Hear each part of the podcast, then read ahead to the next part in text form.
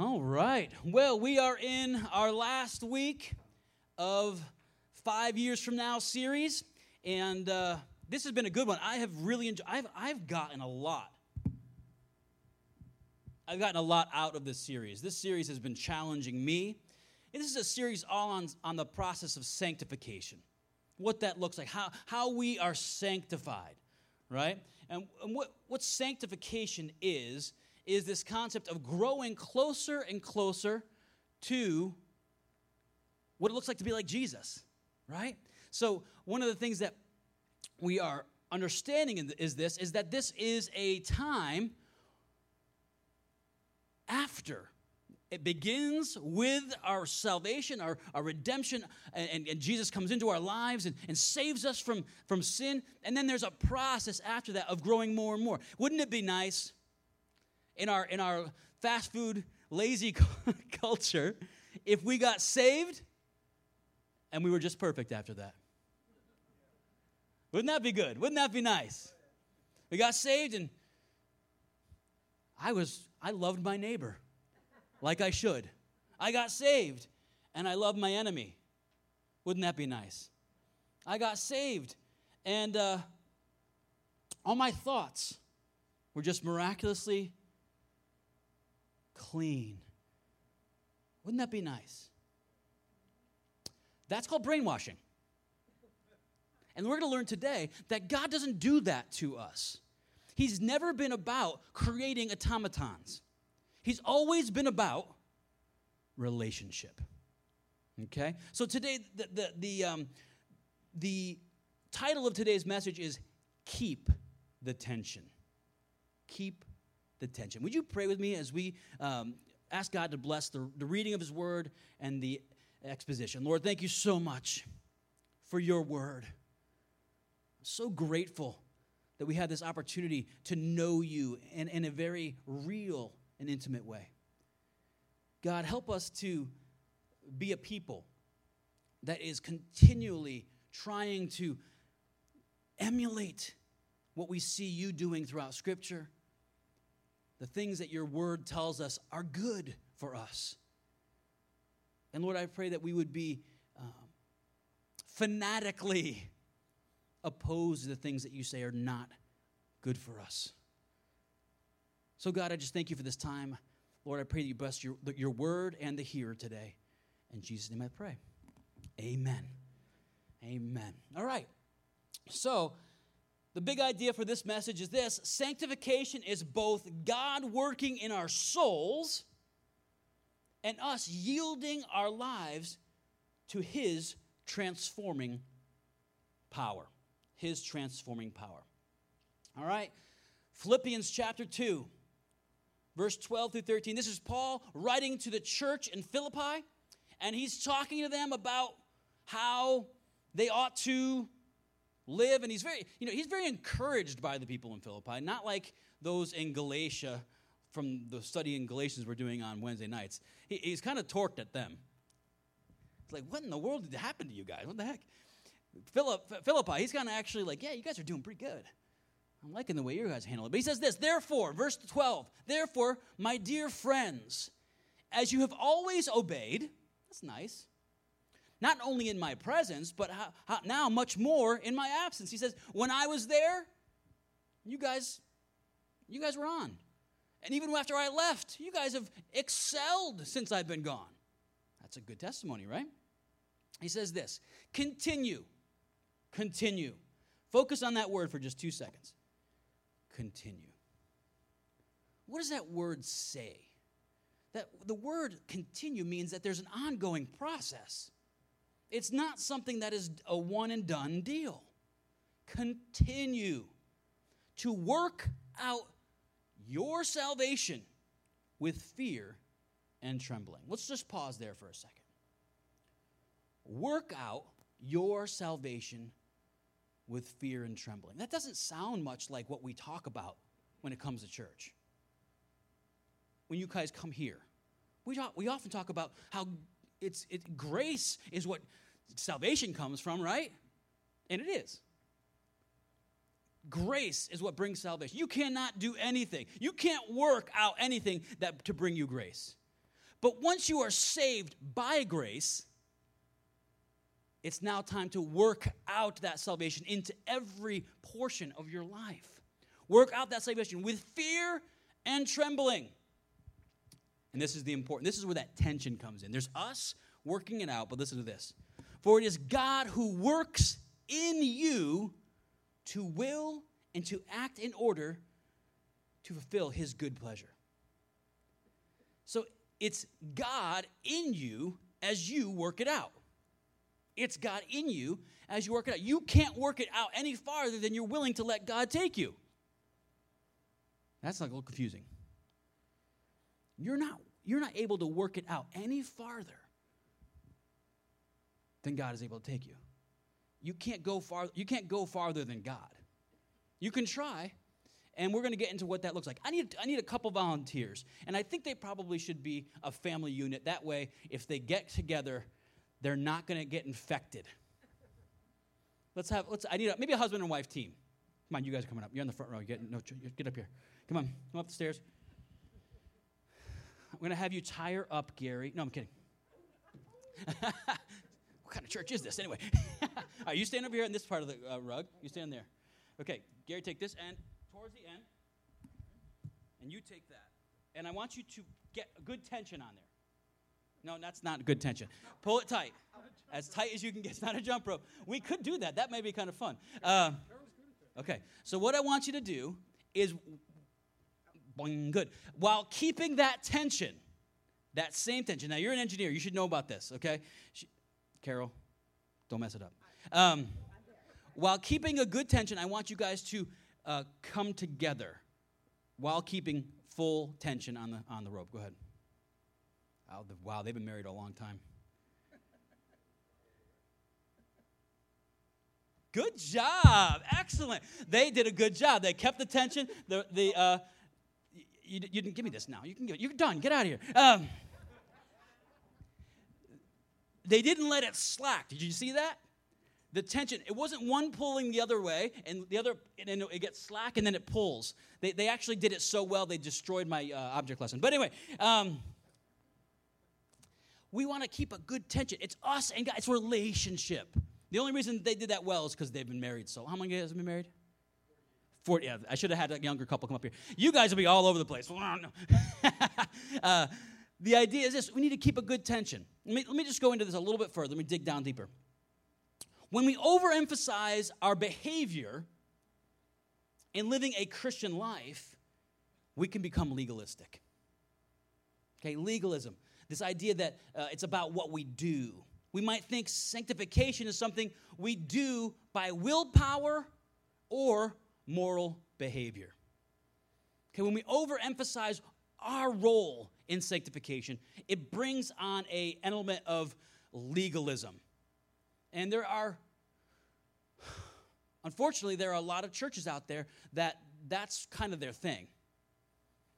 Uh, it's it's a lot of self, a lot of self in there, a lot of you working it out. Not the second part of that b- verse where it says that it's God's working in you. Okay. The other side of that tension is that we might only see sanctification as the initial act of salvation, ignoring the process. If we make the latter mistake, what do we get? We might think we have no responsibility to the process of sanctification, or that we are passive. So you have one extreme over here where I'm doing, doing, doing, doing, doing. I'm, I, I'm, I'm constantly stressed out because I have to work out my sanctification. And then there's on the other side over here, you have this tension where, where this I have to, you know, I don't have to do anything. God did everything. And and Paul runs into both sides of that argument in his writings. The legalist and the hedonist. Okay? And we got to be careful. There's got to be a tension there. And, and, and that's what God wants. What is in that tension? Relationship. Relationship is in that tension. Okay? We see that sanctification is cooperative. In verse twelve it says, we work out our salvation with fear and trembling. However, God works in us to will and to act. In verse thirteen. For what? What's the, what's the reason for this? For his good purpose. That's the whole point, for his good purpose. He works in us, and we work it out. Okay, justification must be followed by experiential aspects of sanctification. Justification, that initial salvation by the word uh, being spoken into our hearts, the Holy Spirit convicting us of sin, and us believing, putting our faith in Jesus Christ as our Redeemer, Savior, Lord. That justification must be followed by the experiential aspect of sanctification. Romans fifteen sixteen says this. He gave me a priestly, a priestly duty of proclaiming the gospel of God. This is Paul. So that the Gentiles might become an offering acceptable to God, sanctified by the Spirit. Now today I want to talk a little bit about the Holy Spirit. The sanctification process, the sanctifying process, is worked in us and through us by the Holy Spirit. Now, the Holy Spirit is not an it. You know, you can't get it. Woo! You know, it's a it's a it's a person. Okay, the Holy Spirit is a person. It's the third person in the Trinity. Now, if you want to get into Trini- Trinity doctrine, we'll be here all day. And night, and year. And I mean, that's a, that's a, that's a great sermon for another time. But we are we're not talking about a a a, um, a mystical power or a cosmic force like Star Wars. We're talking about a person of the Godhead. Okay, I think it's very important that we don't talk about the Holy Spirit as if it's something other than like God and Jesus. Like God is a person, Jesus is a person, and the Holy Spirit is some kind of weird thing that we don't we don't quite get. Holy Spirit is the is the second, is the third person of the Trinity. Person, person, person. Just keep that in mind. I'm not going to talk about that much more. I just want you to th- frame him in that light, because we're talking about relationship. You can't have a relationship with an inanimate object. You can't have a relationship with a thing. Okay? I know some people uh, who have fur babies. You guys, anybody have a fur baby here? You, I love you. People who have fur babies drive me crazy. Fur babies, animal babies. How many people have a pet? How many people call them their fur baby? Put your hands down, every single one of you. We're, uh, I, I respect people. I just don't understand all people. The cool thing about pets is that there is an element of a relationship there. It's very based on need and uh, all these types of things, but there is a relationship. It's, it's nice. You can have a relationship, but it's not the same as having a relationship with it.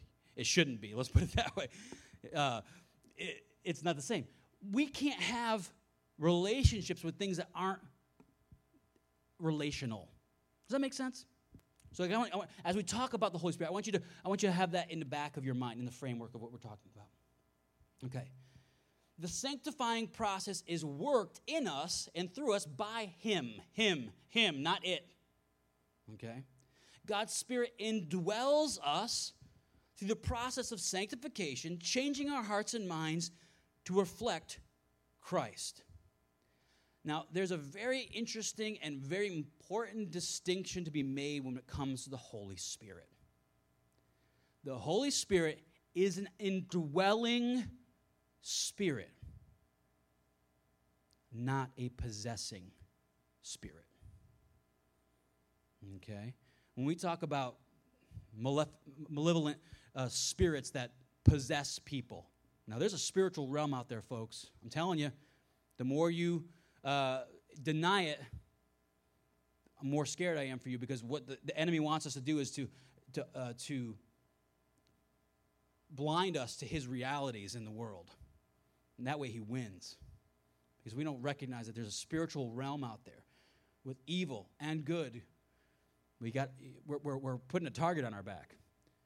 But when we talk about possessing spirits, we talk about these things that that that make us do. When we talk about that story and Jesus came to across the the the, the sea to the Gennesaret, and he came, and there's this man comes running out of the tombs and meets Jesus. And this man is completely consumed, possessed by these spirits, evil spirits. He has no control over what he's doing. In fact, he can't even talk. The only thing that's talking is these spirits through him. That's scary and that's sad. Okay? That's, we got to be careful that we don't put the Holy Spirit in that same realm. And sometimes we'd prefer that. When I said earlier, how many people would love that if we were completely sanctified at salvation, we would all just say and do and and and and, and be the right thing. Everybody's like, yeah, that'd be kind of nice. That would be a possession. That's not what God, God has never wanted that. He didn't create us for that. He could have made a bunch of automatons that he pro- he programmed to say, I love you, I love you, I love you, I love you, I love you. It's not real unless there's a choice to love him back. It's not love. It's called captivity. Even gilded bars are prisons. So we have this indwelling spirit. He works in, he works through, he he he he brings wisdom to our hearts and minds through the Word of God, and he helps us, empowers us to do, but he doesn't force us. The Holy Spirit has always been a gentleman. We, he works in communion with our personal will. This process of sanctification is not abstract or magical, but comes from growing closer in our relationship to God. We talked about it last week. You can't get to know somebody without spending time with them. My wife and I just hit twenty-year anniversary this past week. Clap for her. She had to deal with me for twenty years. twenty years. And somebody asked me the other day, you now hit twenty years. What's, what's the secret of a good marriage? I said, I don't know. Ask my dad. No. You guys got to lighten up a little bit. Come on, let's go.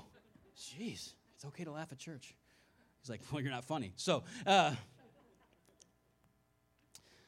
and I thought about it for a few seconds, and the an- only answer that came to my mind at that point was to expect and be ready for relational lulls. Relational lulls. And they asked me, what do you mean by that? I said, you have this relationship, and at times it's it's just popping. It's awesome. It's great. It's it's it's easy to keep the tension. That relationship. It's easy to keep it.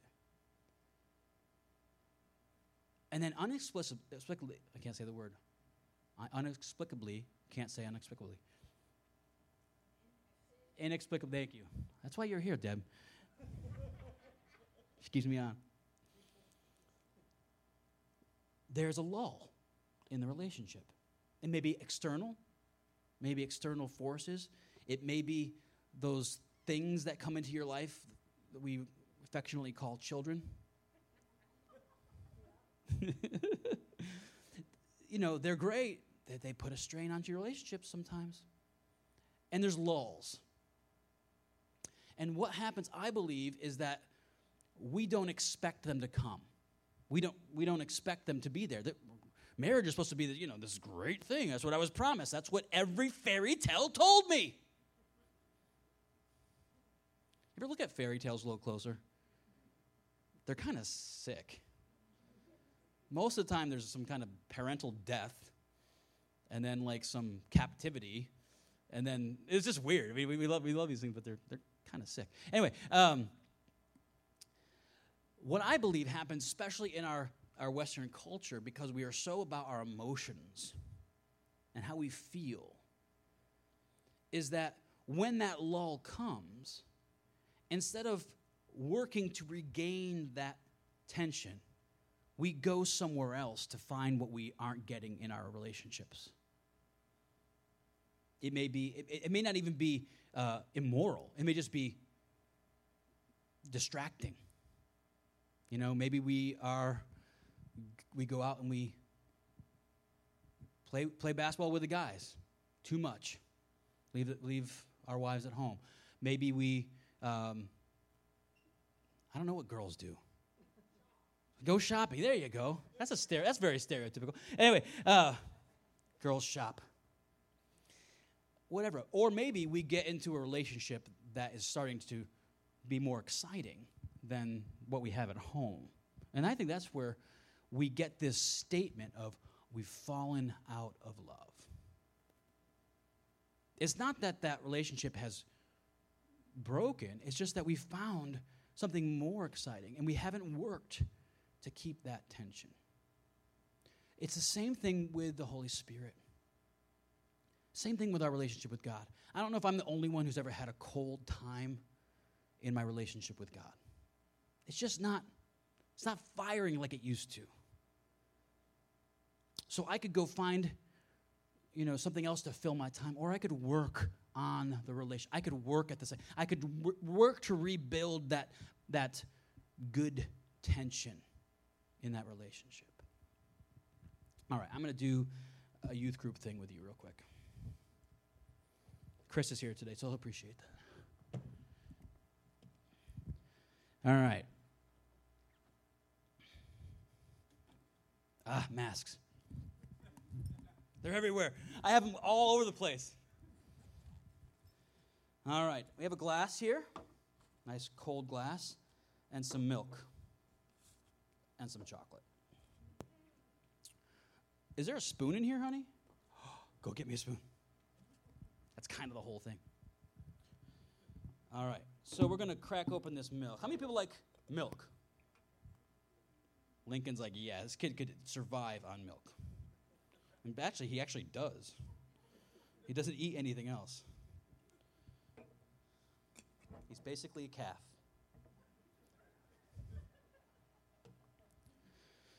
All right, so the, we have this glass of milk, and we have chocolate. Pouring the chocolate into the milk, we see that we have milk. We have chocolate in milk, but it's not chocolate milk. I think one of the important things we need to understand is that when we have the Holy Spirit, w- when we get saved, God pours his Holy Spirit into us. He does his job. He does his part. And he pours his Holy Spirit into us. And uh, I think it's important for us to understand that that happens right at the beginning. Thank you, Vanna. See, she's had to deal with me for twenty years. But it's not chocolate milk yet. It's not all that it could be. It's not that delicious. I love a good cold glass of chocolate milk. Love it. So what has to happen is that we need to intentionally stir up the Spirit.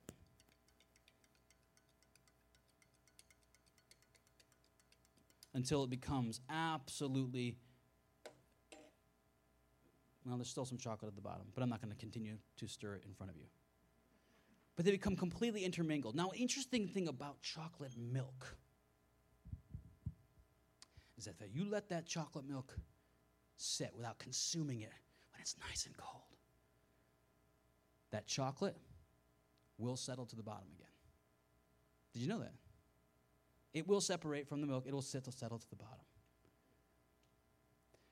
And then you'll have to, if you, if you're really weird and you like warm chocolate milk, you'll have to stir it back up again to reinvigorate that chocolate. Because, man, I just can't help it. Awesome. When it's stirred, and it's not in my mustache, it's delicious. It's everything you want it to be. Listen, folks. We need to work to keep that to keep that that that Holy Spirit stirred up in our lives, That's what it's talking about. Work out your salvation. Stir up. Continue to keep that tension in your life. Don't let it go dormant. Don't let the, don't let it get sedentary where the, where the Holy Spirit is just somewhere down deep and it's not it's not intermingled with you. Uh, when when when uh, when Jesus was leaving to, to go back to heaven, he did that. He breathed on his disciples and he said, "Receive the Holy Spirit." That's cool. Nothing happened. Nothing happened at that moment. You would think that something would happen. Jesus breathes on you, says, "Receive the Holy Spirit." Jesus did his part. He gave it. You know what happened later on, on the day of Pentecost? They were, they were playing cards. Some of them over there on the side watching soap operas. They were just hanging out. And the Holy Spirit fell on them. Stirred them all up. Is that what happened? No. What were they doing? They were praying. They were seeking God. They were, they were after what God had already put in them. They were stirring up the Spirit that was given by God. He did his job, and now they are, they're, they're, they're seeking after God with all of their heart. And what happened? The Holy Spirit descended upon them and stirred them up, gave them strength and power beyond their own personal abilities. We're lazy as Christians. We want to we, we want everything that God has to offer, but we want to do any work for it. The hardest thing to get people to sign up for are prayer meetings. Right, Chris? Oh, tough, right, man? Man, it's so hard to get people to come out to a prayer meeting. Well, it's uncomfortable. I don't like to pray in public. I don't care. Come pray quietly while other people pray in, pray in public. If we want everything, all the glorious goodness that God, that the Holy Spirit has in us to be invigorated, we need to stir it up. So many people ask me, Uh, how do I speak in tongues? I don't know. I'm not the Holy Spirit. I don't even know if you asked the disciples at the time, they would say, okay, you know, one plus one equals two. No. They weren't seeking an ability. They weren't seeking the ability to speak in tongues. What were they seeking? They were seeking after God. They wanted more of him. They were stirring up what he'd already put into them. And then God stirred them up in a supernatural way. That's why you will never see this guy up here encouraging people to speak in tongues by some kind of a ritual of some kind. I will always tell you, seek after everything that God has put in you. Go deeper. Push your relationship with God to the end. A wicked and adulterous generation seeks after signs. But seek first the kingdom of God and his righteousness, and all these things will be added to you. You get me? We need to be careful. We want quick fixes. We want the Nestle Quick, not the Hershey. That makes no sense. Don't. No. We, can we remove that from the... No. Uh, we are so fast food in our culture. We're so fast food. We want everything that God promises, that he's put into us, without having to do any stirring. I want to take a couple moments here. Sadie's just going to play a little bit in the background. And I want you to just focus on yourself. You can just focus, and you can close your eyes. You don't have to close your eyes. There's going to be no altar calls because altar calls are hard to social distance. But I want you to make an altar right in your seat right now. And just focus in.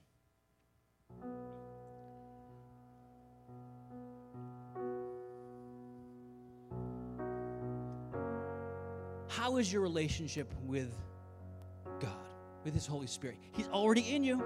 If you're in Christ, you are a new creation. Old things are passed away. Behold, all things are new. He's already there. But maybe the relationship has grown, grown cold. Maybe the tension has gone out of that relationship between you working out your salvation and God working in you.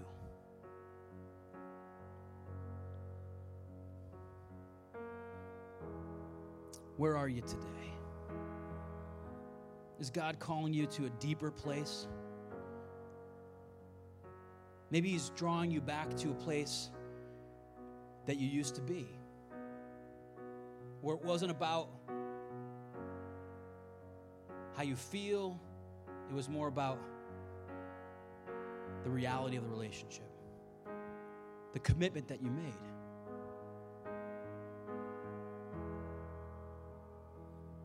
There are sometimes in a marriage relationship where you have to actually literally stand on your vows because you're just not feeling it. And that's the same way in our relationship with God sometimes. Sometimes you need to stand on your vow that He is your Lord and your Savior, and you are going to work out your salvation with fear and trembling. And I guarantee you, He who began a good work in you will be faithful to complete it. That's what He says.